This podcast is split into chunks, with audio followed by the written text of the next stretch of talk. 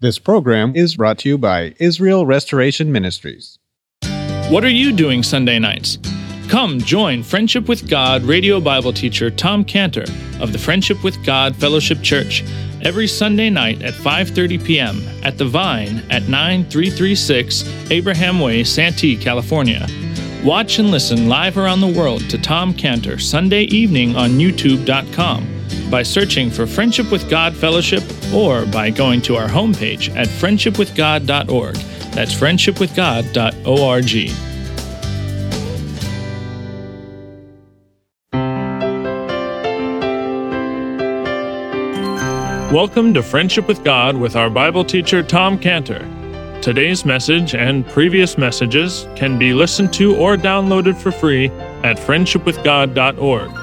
That's friendshipwithgod.org.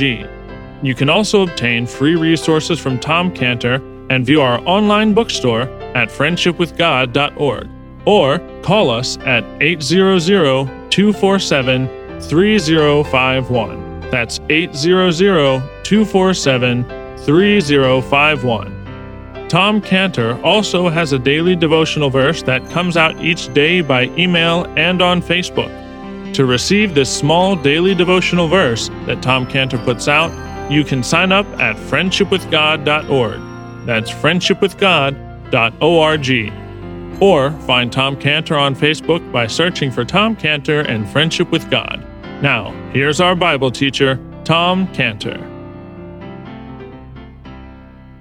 As the hymn says, Jesus, and shall it ever be, a mortal man ashamed of thee, ashamed of thee whom angels praise, whose glories shine through endless days, ashamed of Jesus, that dear friend, on whom my hopes of heaven depend?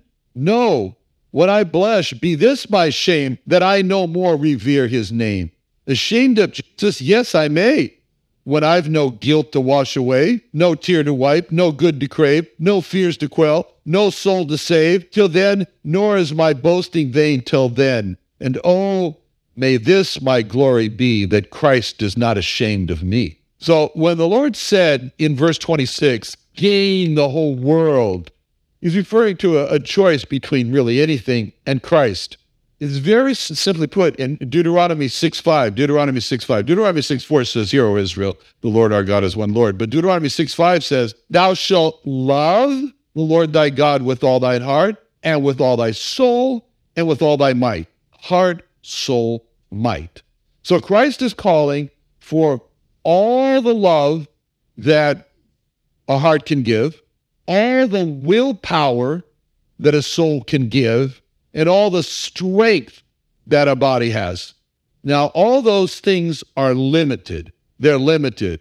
My love is limited. My willpower is limited. My strength is limited. And I need to spend time. We need to spend time thinking about exactly on what we will spend our limited love, willpower, and strength on in our life. As a matter of fact, the days of our life are, are limited, and we need to think about what we're going to spend our short life on.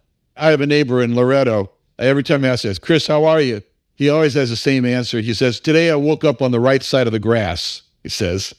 So I'm doing great. There's a lot to think about in that answer. We only have so many days on the upper side of the grass. And the question is, what are we going to do with those limited days? What are we going to do those limited days on the upper side? Because soon we're going to be on the lower side of the grass. And the Lord Jesus referred to the lower side of the grass as what he called the night, the night in John 9 4. John 9 4 when he said, I must work the works of him that sent me while it is day. The night cometh when no man can work. As long as I am in the world, I am the light of the world. So when the Lord Jesus says these words, cometh as the night cometh, and he says, as long as, as long as I am in the world, it shows he's very conscious of the limited amount of time that he has on earth. It, it reminds me of when I, I got certified and I, I was taught how to scuba dive and how my diving buddy, very important, and how we had to each all the time check how much air we each had in our tanks, in our scuba tanks. And then we had to signal to each other how much air we had. You know, you did this with your fingers. You know, you think this finger, you put that means 1,000 psi. That means 2,000 psi when you're under the water. This means 100 psi. That means 200 psi. That means 300, 400. So if you only had 1200 psi, you went 1200. That makes you had 1200 psi. All the time doing this. Constant check the air pressure gauge and constant signaling to the other person how much air you had left. Because whatever work you were going to do, whatever you were going to do down there, you, you, had to get it done before the air ran out, obviously. So you had to always be conscious how much air you had left. Life is like scuba diving. Life is like there's a limited amount of air in our life tanks, and and only God sees the air pressure gauge and determines how many days we have left in our life. But God wants us to be aware that there's a limited number of days of our life because one day it's going to be out. And that's what Jesus was saying in John 9 5, John 9 5, he says, As long as I am in the world, I am the light of the world. So God wants us to have the same mentality, the same thoughts in the back of our minds, which is why Moses asked God to help him keep his mind on the fact that there is an air pressure gauge for his life when he said in Psalm 90, verse 10, Psalm 90, verse 10, the days of our years are three score and ten. And if by reason of strength they be fourscore, yet is their strength labor and sorrow, for it is soon cut off and we fly away. And then verse 12, Psalm 90, verse 12, Psalm 90, verse 12. So teach us to number our days that we may apply our hearts unto wisdom. So Moses said, normally a person lives about 70 years old. So right now I'm pushing the envelope. And if he's strong, he lives 80 years. Right now, Sam and Betsy are really pushing that envelope. My wife died to 67. She died when she was 67 years old. She was healthy. She was very healthy. Oh, she was the one going down to Sprouts and was organic. Oh, oh, it was a green. Oh, uh, that was her. You know, very, very healthy. UCSD recently just sent me a, a brief summary just so I could be encouraged, you know, of my medical history. You know, pharyngitis from, you know, five times of being intubated, non Hodgkin's lymphoma, subdural hematoma, brain bleed, unstable angina, seven coronary stents, coronary lithotripsy, angioplasty, atrial fibrillation, hypertension, a TIA, four ablations of the heart, two cardioversions, rotator cuff repair, accidental heart medication overdose. Oh, yeah, that's true. Pacemaker insertion, kidney cyst drainage. Apart from that, I'm fine. So when my son called one of our colleagues to tell him that Cheryl had died, he said, No, no, wait a minute. You mean Tom, right? so Moses asked God in Psalm 90, verse 12, Teach us to number our days, that we may apply our hearts unto wisdom. That means to ask God to remind us that we only have a certain limited amount of tank in our scuba tank, uh, the air in our scuba tanks, and only God is looking at the gauge, but there is a gauge. And every day, God looks at the gauge for our lives and he asks, I know how many days he has left. He doesn't. I wonder what he's going to use today on. I wonder what he's going to spend his day on. And so God looked at, at one man's gauge and, and he saw he only has one, he doesn't know. He only has one day left to live. And when the Lord looked at what he was spending his time on, the Lord said, Fool, in Luke 12, 16. Luke 12, 16. The ground of a certain rich man brought forth plentifully. And he thought within himself, saying, What shall I do? Because I have no room where to bestow my fruits. And he said, This will I do. I will pull down my barns, build greater, and there will I bestow all my fruits and my goods. And I will say to my soul, Soul, thou hast much goods laid up for many years. Take thine ease, eat, drink, and be merry. But God said unto him, Thou fool, this night thy soul shall be required of thee. Then who shall those things be which thou hast provided? So is he that layeth up treasure for himself and is not rich toward God. See, that man was spending his time with the subject of how much he could gain, how much he could protect what he gained. It was all about how much. And that's what he was using his limited amount of what God talked about in Deuteronomy 6 5 love, resolve, and strength. He only had, as we all do, a limited amount of love, resolve, and strength, and he was using it for that. And to apply our hearts to wisdom is to follow Christ and focus our love, resolve, and strength on Christ.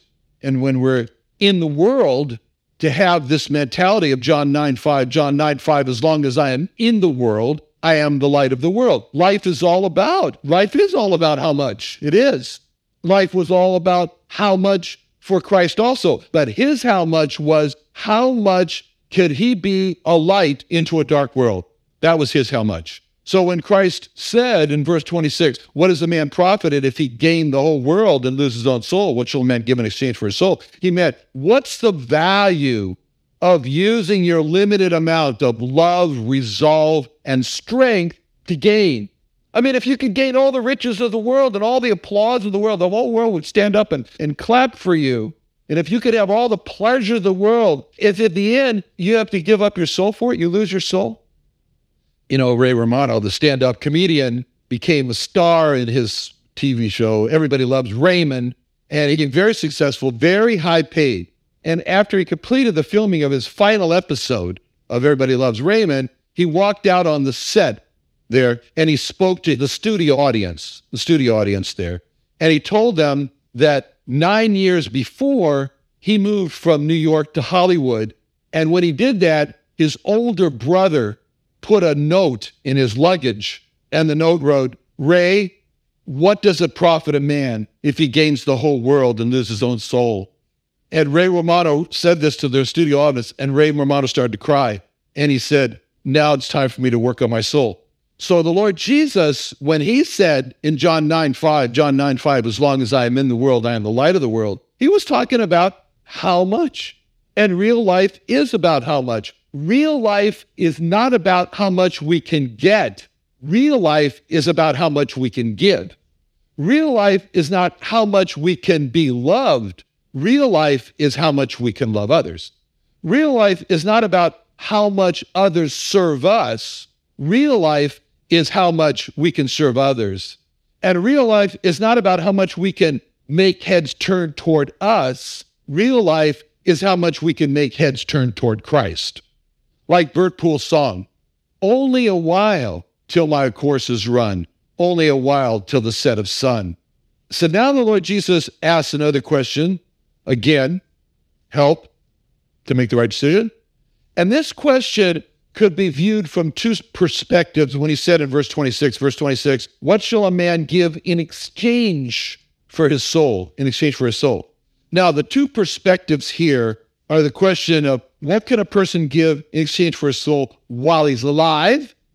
And the second way you can look at this is what can a man give in exchange for his soul after he's died, after he has exhausted his limited amount of love, resolve, and strength? What can a man give in exchange for his, while he's alive, his limited amount of love, resolve, and strength? And what can a man give after he dies, after he has exhausted? And he doesn't have any more love, resolve, strength. So the Lord is saying that the world is in an opposition to God. So it's going to be get the world and lose God, or lose the world and get God, or get the world and lose the soul, or lose the world and save your soul. So, what the Lord is asking here in verse 26 is based on, again, a man's choice. It's your choice. You turn to God or you turn away from God. He's talking about man's choice in verse 26 to try to gain the world, lose God, or and lose the soul, or gain God, lose the world, save a soul. So, what the Lord is saying here is that to turn a deaf ear to Christ, who's calling to come to Him, is a choice that every person can make. It's a choice that God has given to each person to make. God does not make that choice for any person. Please do not believe that God makes a choice for a person. God does not predestinate, elect, or predetermine the choice of a person of whether or not that person is going to come to Christ or not come to Christ. God's just too great, too honest, and too good to do that. So this is looking at the Lord's question, first of all, from the perspective during a lifetime. What could possibly be worth getting temporarily whatever it is and then lose the soul for eternity? What could be worth it? But the other perspective to apply to is after death. After a person has died and he doesn't want to lose his soul in eternity, and we have examples of that in Matthew 7, people coming and saying, Lord, you know, essentially open heaven after a person has died and he's lost every possession, he's lost every penny, he's lost every wealth on earth, after death, it's all gone. There's nothing. He doesn't have access to his bank account, he doesn't have a wallet, he doesn't have credit cards. And after death, he's standing there naked with nothing. And he doesn't want to lose his soul. and he's pleading for his soul. And Christ asks the question, What are you going to give in exchange for your soul? What have you got? He's got nothing. He's died. He has nothing to give in exchange for his soul from being cast into hell. That's the force of Christ's question in verse 26. Verse 26 What shall a man give in exchange for his soul? He's got nothing. We were just in breaking a bread time. And Ken was bringing up. What does a believer have when he's standing there naked? His wounds shall plead for me. What Jesus said is not laid up, lay up for yourself treasures in heaven. He's got treasures in heaven. He's got wounds pleading for him, for the believer. That's what he has. But the person who has not spent his life laying up treasures in heaven, person who's lived for self, person who didn't come to Christ and cannot claim that his wounds are pleading for him. What's he got? And that's Jesus asked the question in verse 26. What shall a man give in exchange for his soul? What's he, what you got? Now the Lord further adds in verse 27, verse 27, for the Son of Man shall come in the glory of his Father with his angels and he shall reward every man according to his works. So, again, in order to persuade people to choose Christ, don't be a fool. Choose Christ. The Lord says, The Son of Man shall come. The Son of Man shall come. The issue was always with Jesus was making all those demands to follow him, forsake the world. People looked at Jesus and said, He doesn't look so mighty. He doesn't look so mighty. Looks like a person who's trying to avoid being captured by the, the Jewish leaders. They'll want to destroy him. He looks like a defenseless lamb. There's a question. Where's his authority? What's his authority to make all these claims about priorities of men's people's lives? And that's a question of the Pharisees and Sadducees in Matthew 21, 23. Matthew 21, 23. When he was come into the temple, the chief priests, the elders of the people came unto him as he was teaching and said, By what authority doest thou these things? And who gave this authority? Can you picture that? He is there teaching the people that they should don't be a fool and lose your soul. He's teaching them, follow me. Let the dead bury the dead. He's teaching along these subjects. I don't know what he was saying at the time, but it was, you know, it had to be something along these tones. And all of a sudden, he's in the middle of a speech. He gets interrupted by his people. who gave you that authority? How can you say those things? Situation very similar to Moses and Pharaoh in Exodus 5.1. Exodus 5.1. Afterward, Moses and Aaron went in and told Pharaoh, Thus saith the Lord God of Israel, Let my people go, that they may hold a feast unto me in the wilderness. Who's Moses? You don't look so mighty standing before mighty Pharaoh. Moses had to run for his life out of Egypt. Moses was a despised shepherd on some a backside of some nobody knows where desert. It was Moses to tell Pharaoh that he needed to release his whole Jewish workforce just because Moses said, well, God claims that those Jewish people are his children. You got to let his children go. And so the exact same response of Moses as the scribes, Pharisees interrupting Jesus, Pharaoh, exact same response of Pharaoh in Exodus 5 2, Exodus 5 2. Pharaoh said, Who's the Lord that I should obey his voice to let Israel go? I know not the Lord, neither will I let Israel go. So Pharaoh's response is, Who is he that I should obey him? And the Lord's servant, you don't look very impressive. And so Pharaoh had that choice. Pharaoh could have decided to come to Jehovah Jesus. He could have, as he was, as we all are, dirty, rotten sinners in need of forgiveness, in need of cleansing. Or he could make another choice, which is what he did. Who's the Lord that I should obey him? That's what he did. He decided to take that other route. Who is he? Until he didn't know who he was. He didn't know who he was dealing with, with God until he got into the middle of the Red Sea. Then he knew.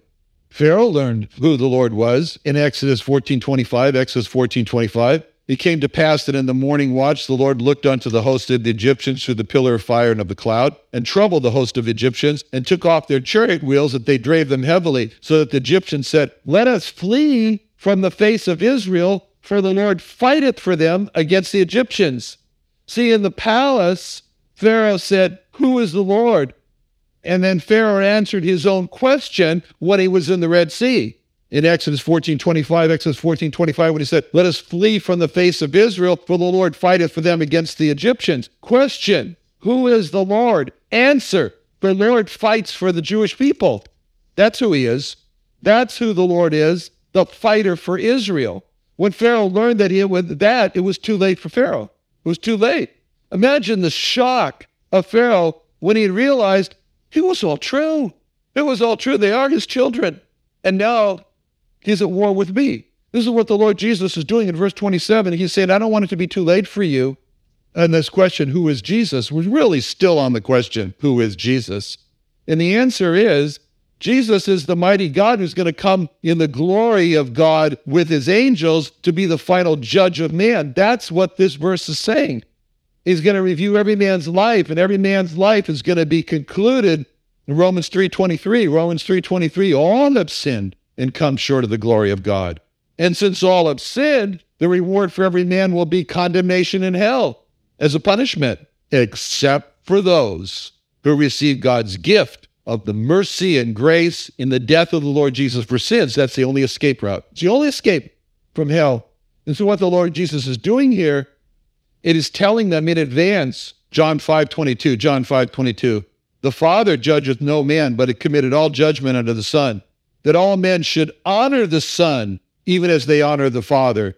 He that honoreth not the Son honoreth not the Father which has sent him. And so the Lord said, What's going to happen? He says in Matthew 25, 31, Matthew 25, 31, when the Son of Man shall come in his glory and all the holy angels with him, then he shall sit on the throne of his glory, and before him shall be gathered all nations, and he shall separate them one from another, as a shepherd divided the sheep from the goats. And he shall say to the sheep on his right hand, but unto the goats on the left, then shall the king say unto them on his right hand, Come, ye blessed of my Father, inherit the kingdom prepared for you from the foundation of the world verse 41, 25, 41, Matthew 25, 41. Then shall he say also unto them on the left hand, Depart from me, you cursed, into everlasting fire, prepared for the devil and his angels.